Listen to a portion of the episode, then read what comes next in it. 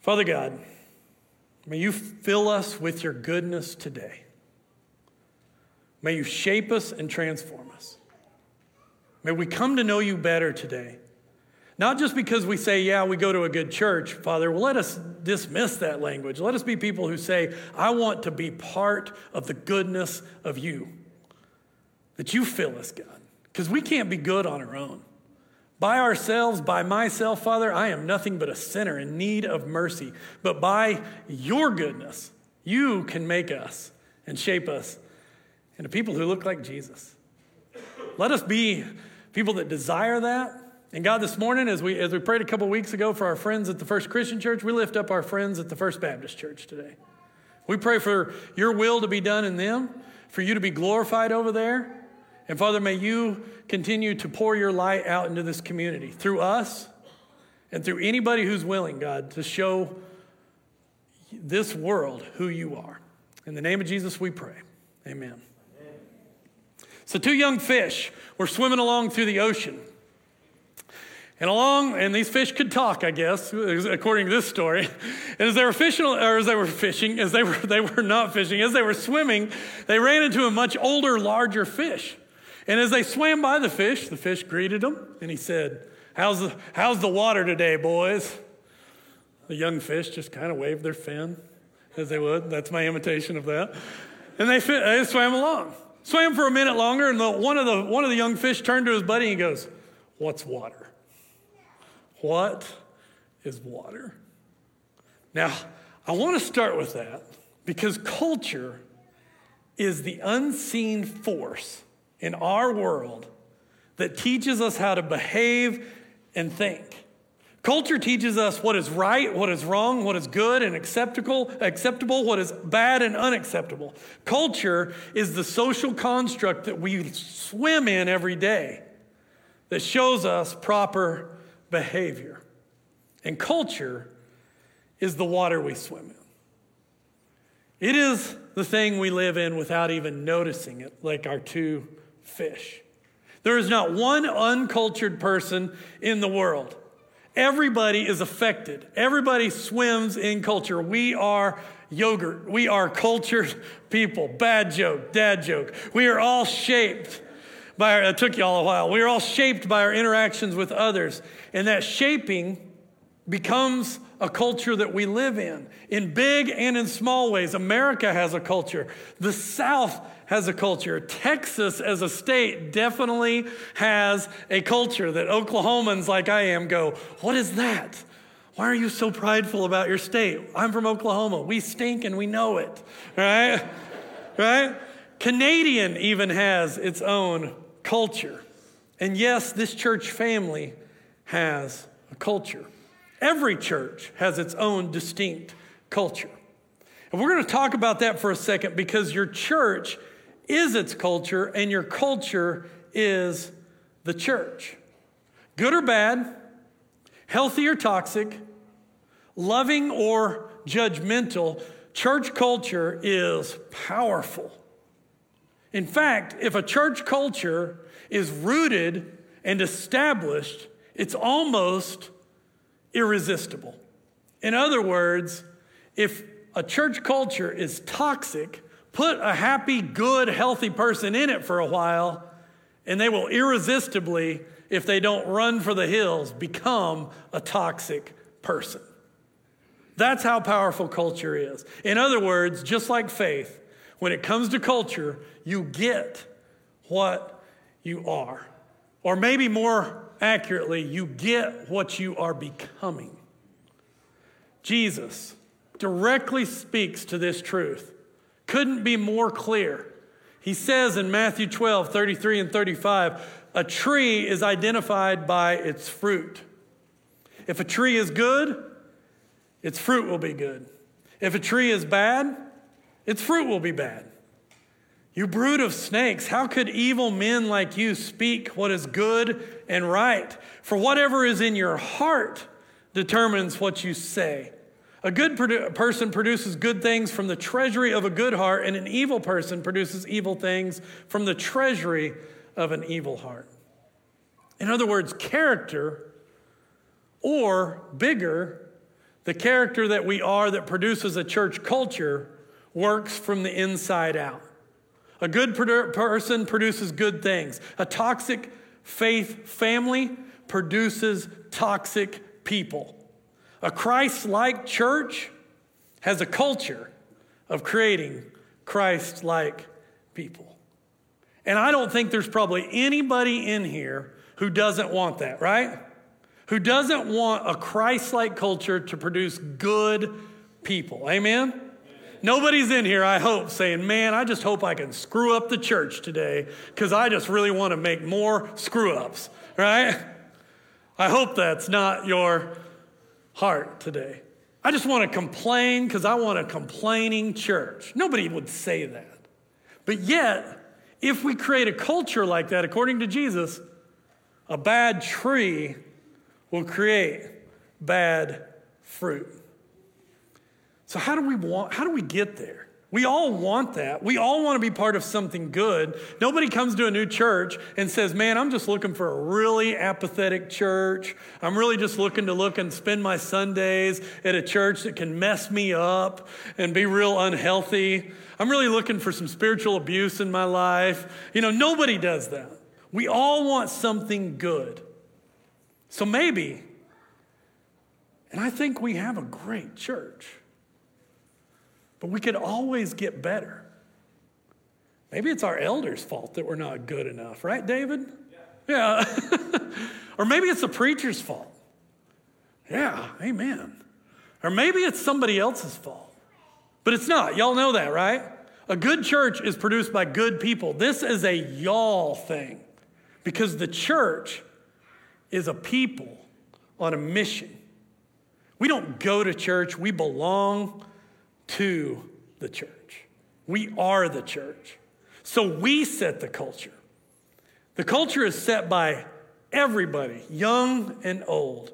And we're going to unpack this, first of all, by saying this. If we're going to be a good church, the first thing the good church does is they become rooted in our good God.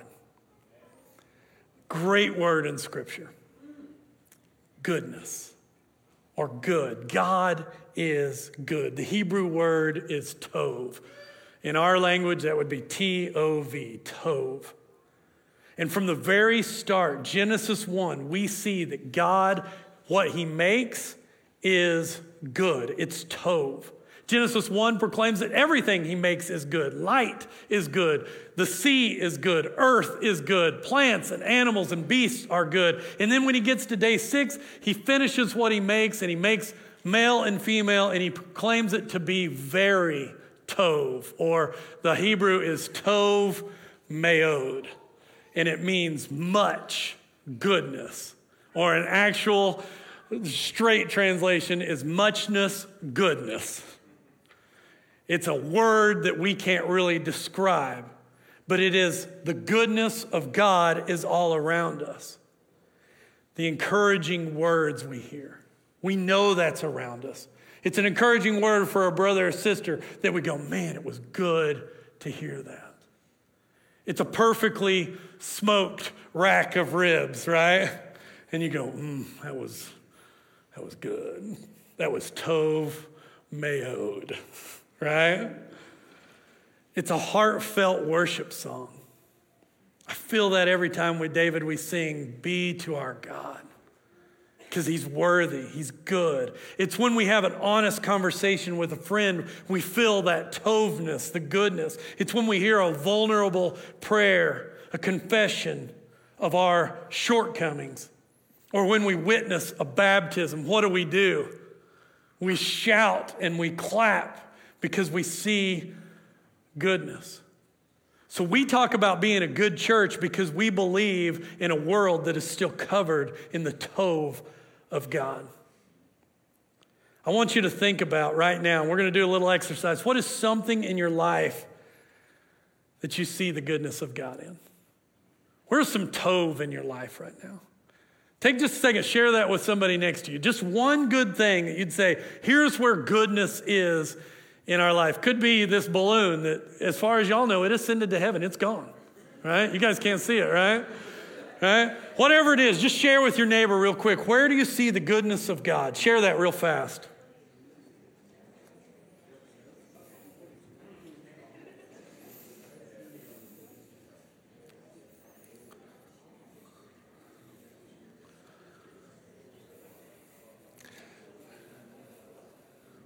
Right, we proclaim it, right? God is good, and His goodness is all around us. But the challenge is this, and y'all know this is coming. If God is so good, and we know that there's goodness around it, and everybody in here could proclaim at least one thing, the problem is why do so many of His people that carry His name, places that we call churches, why are they so bad? Why so many scandals and failures? Why so much brokenness and hurt? Why is it that we can all think of, maybe as quickly as we can think of something good, we can think of somebody in our life who's been pushed away by the meanness and judgmental hearts of people who call God good? Well, again, goodness is rooted not in us, it is rooted in God. So, a good church, first of all, is close or near to our good God. Goodness, Jesus says, is why call me good? There's only one who's good, and that's the Father, right? He says that. He says that to the, to the um, rich young ruler. But goodness, then, for us, comes from another source. So our closeness to that source determines our goodness. It is spirit filled behavior. Show me a toxic church, and I'll show you a church that doesn't have God at its center. Usually, a toxic church has a human leader at its center or an unhealthy leader at its center, not God. But show me a dynamic, loving, gracious, others focused church, and every one of us would say they've got Jesus at its center.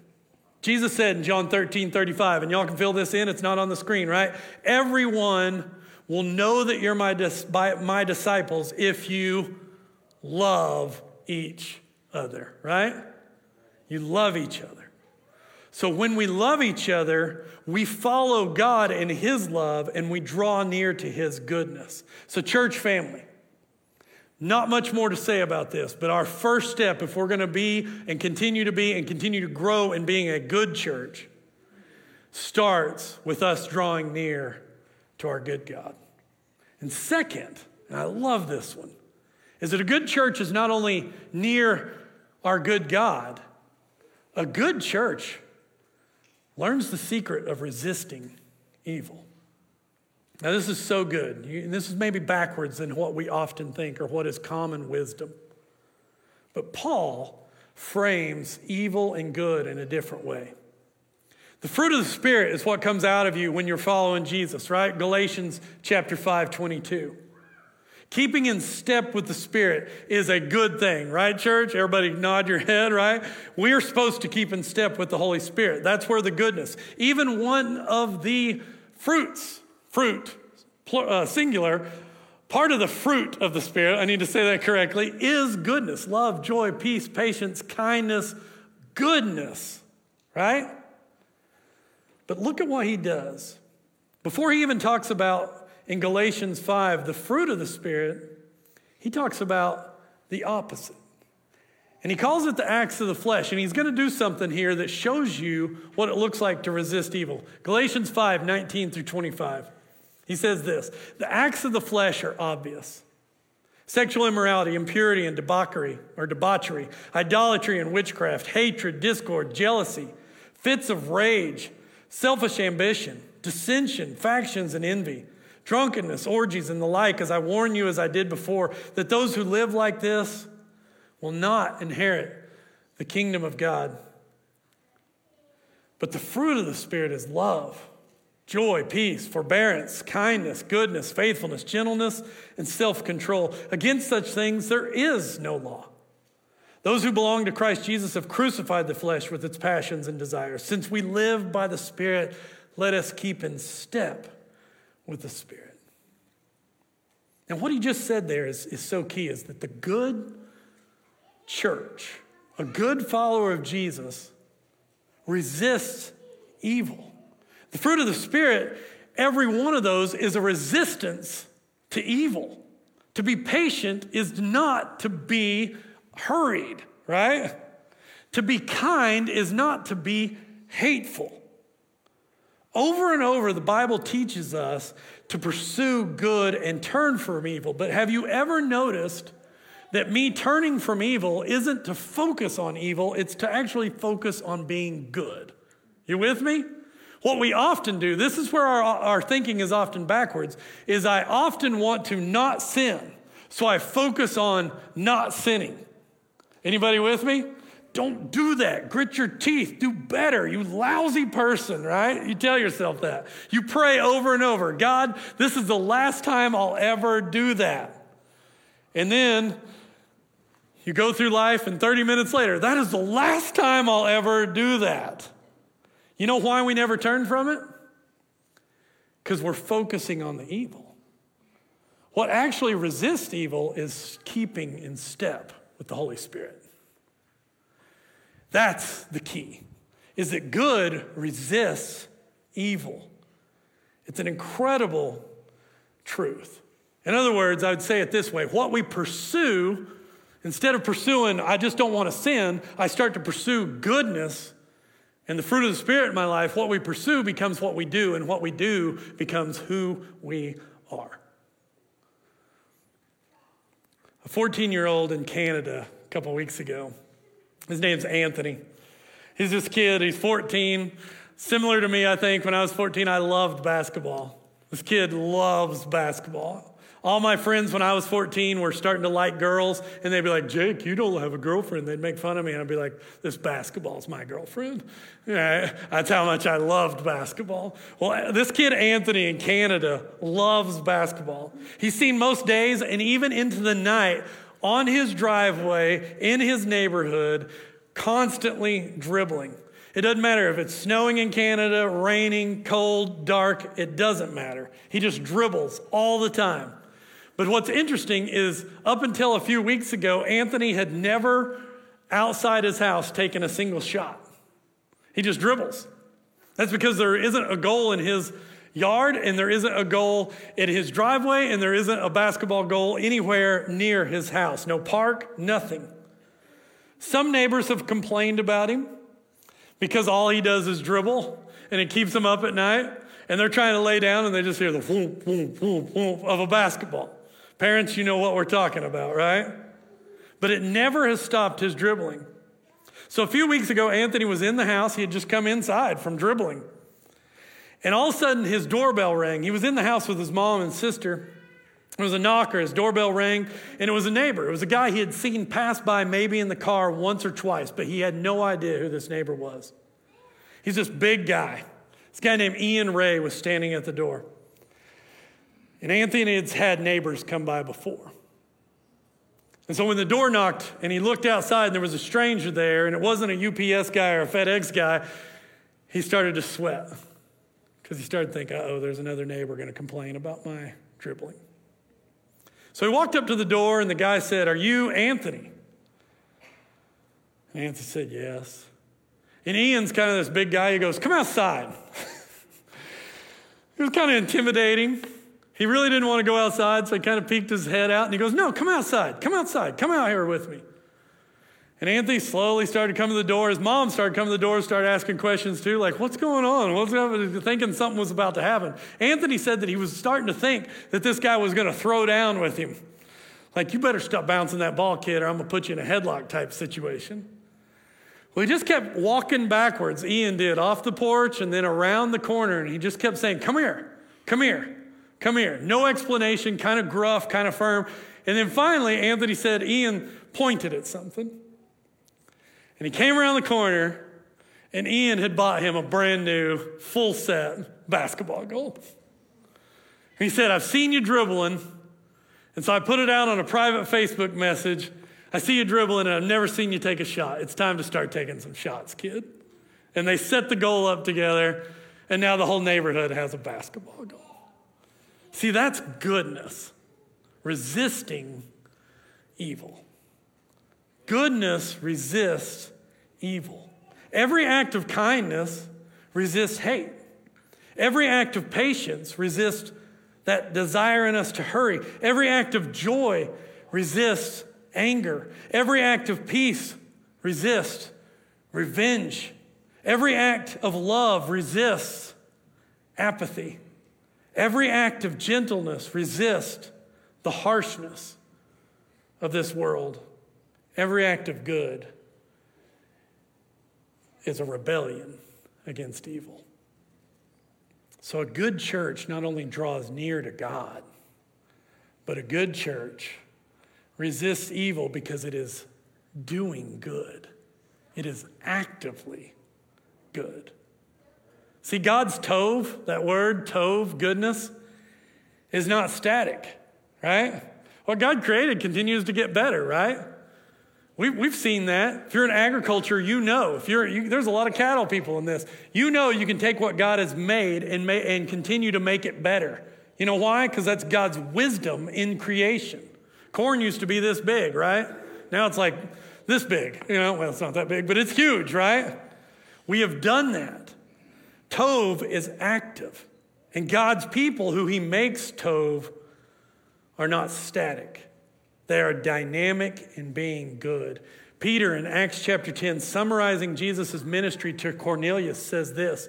He says, summarizing and telling the story of Jesus, he says, You know what has happened throughout the province of Judea, beginning in Galilee, after the baptism that John preached, now how God anointed Jesus of Nazareth with the Holy Spirit and power, and how he went about, my emphasis there, underlined, doing good he was active in it, healing all who were under the power of the devil because God was with him. This is Jesus. Jesus didn't show up and just say, I've got a sermon for you. I'm the Messiah. End of story. Right?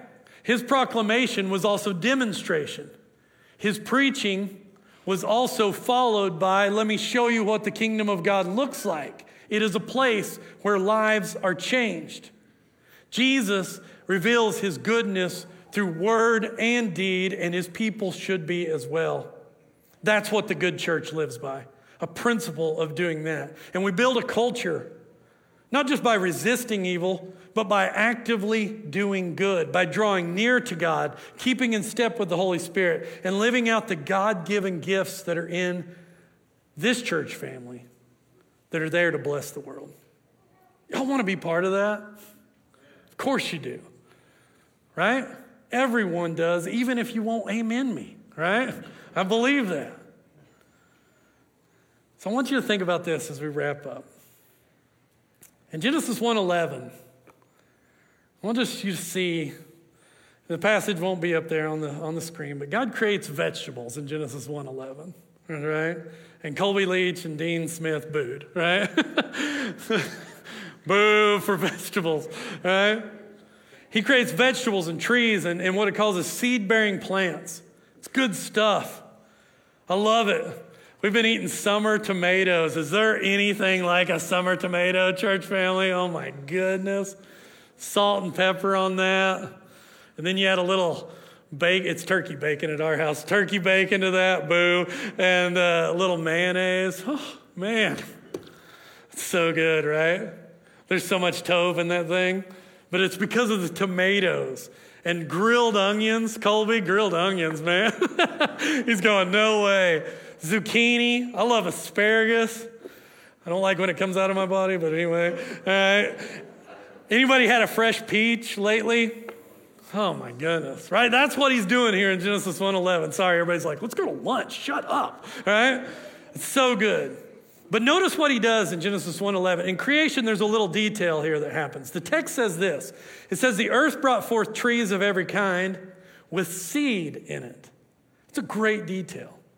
Because what Genesis is telling us is that God in his goodness, in his tov, in his wisdom created a world that it's so good it replicates itself.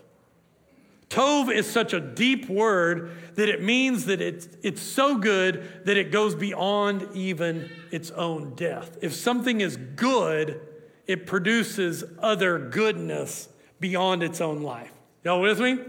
So take, for instance, this apple. All right? It's a honey crisp. the best kind of apples, right? I started a petition, or haven't. I want to start a petition online to rename red delicious apples into red atrocious apples because they're awful. All right? But man, Honeycrisp, this is where it's at. Right? But take this apple, for example. If it's eaten and thrown out and scatters seed, but nothing grows from it, that's not tov. That's not what Genesis 1:11 means. There's no goodness in it. If we take some apple seeds and I plant them and they grow into trees, but they never produce fruit, are they tov? No, there's no tov in that either. But if I take these apple seeds and I produce, or I don't, if the earth that God has made produces trees that produces apples that produce more seeds that produce more trees, then what do you have? You got tov. You got goodness. You get orchards and you get life and you get nourishment. And that's the same idea of being a good church. God's vision for the church, what he would call good, is anything that produces life, that contains the potential for more life within it. You and I. We're to be apples that produce trees that produce more apples that produce more trees. That's the beauty of goodness.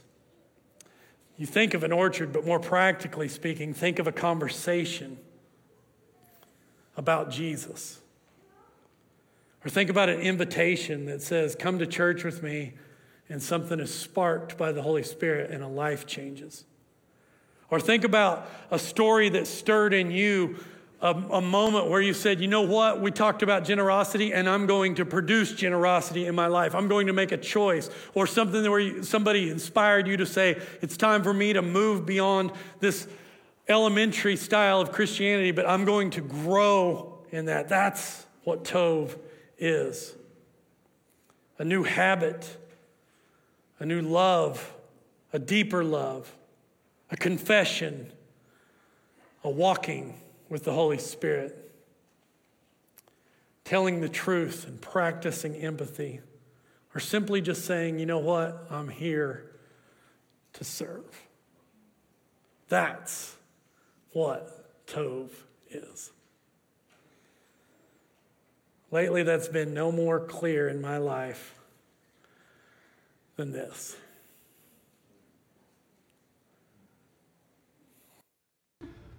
Um, I want to say a couple things about you. Um, oh, Lord. Uh, I haven't known Jim very long. Many of you know him longer than I have. But the word that I think of when I think of Jim is honesty. Um, his journey that I've seen him so far in his life is with this, as he started to study his Bible and learn and come to church with us and explore Christ with us, is just he's been honest. And I love that. I love that spirit about you. So I want to ask you a question. This question's been asked, oh, millions of times by people who are in the place you're in right now. Mm-hmm. And it's do you believe that Jesus Christ is the Son of God and He can take away your sins and change your life? Yes, I do. Amen. Amen. Well, because of that confession, I'm going to baptize you in the name of the Father, the Son, and the Holy Spirit for the forgiveness of your sins. Okay. Cover your nose.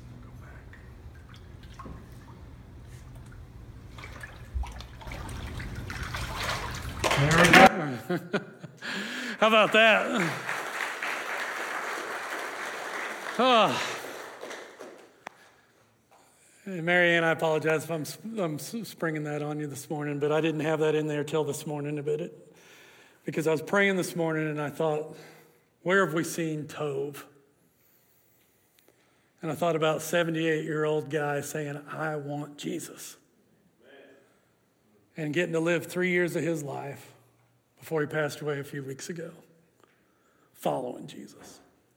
And that happened because sweet neighbors, Larry and Kay said, let's invite, let's share what we have. Let's be seeds that produce trees that produce more seeds. And guys, that's what it's like. I can't add words to that. I can't make that more beautiful than it is. God is good. Amen. If we're going to be a good church, let's actively share that goodness. If you need anything today, we don't share judgment here. People don't come forward and we don't go, well, shame on you. People come forward here and we embrace and surround them and we love them. Our elders will be in the back if you need to speak with them, if you need to share anything with them. But we are here for you to be good. And may we just continue to surround ourselves with the goodness of God. Let's stand together and sing.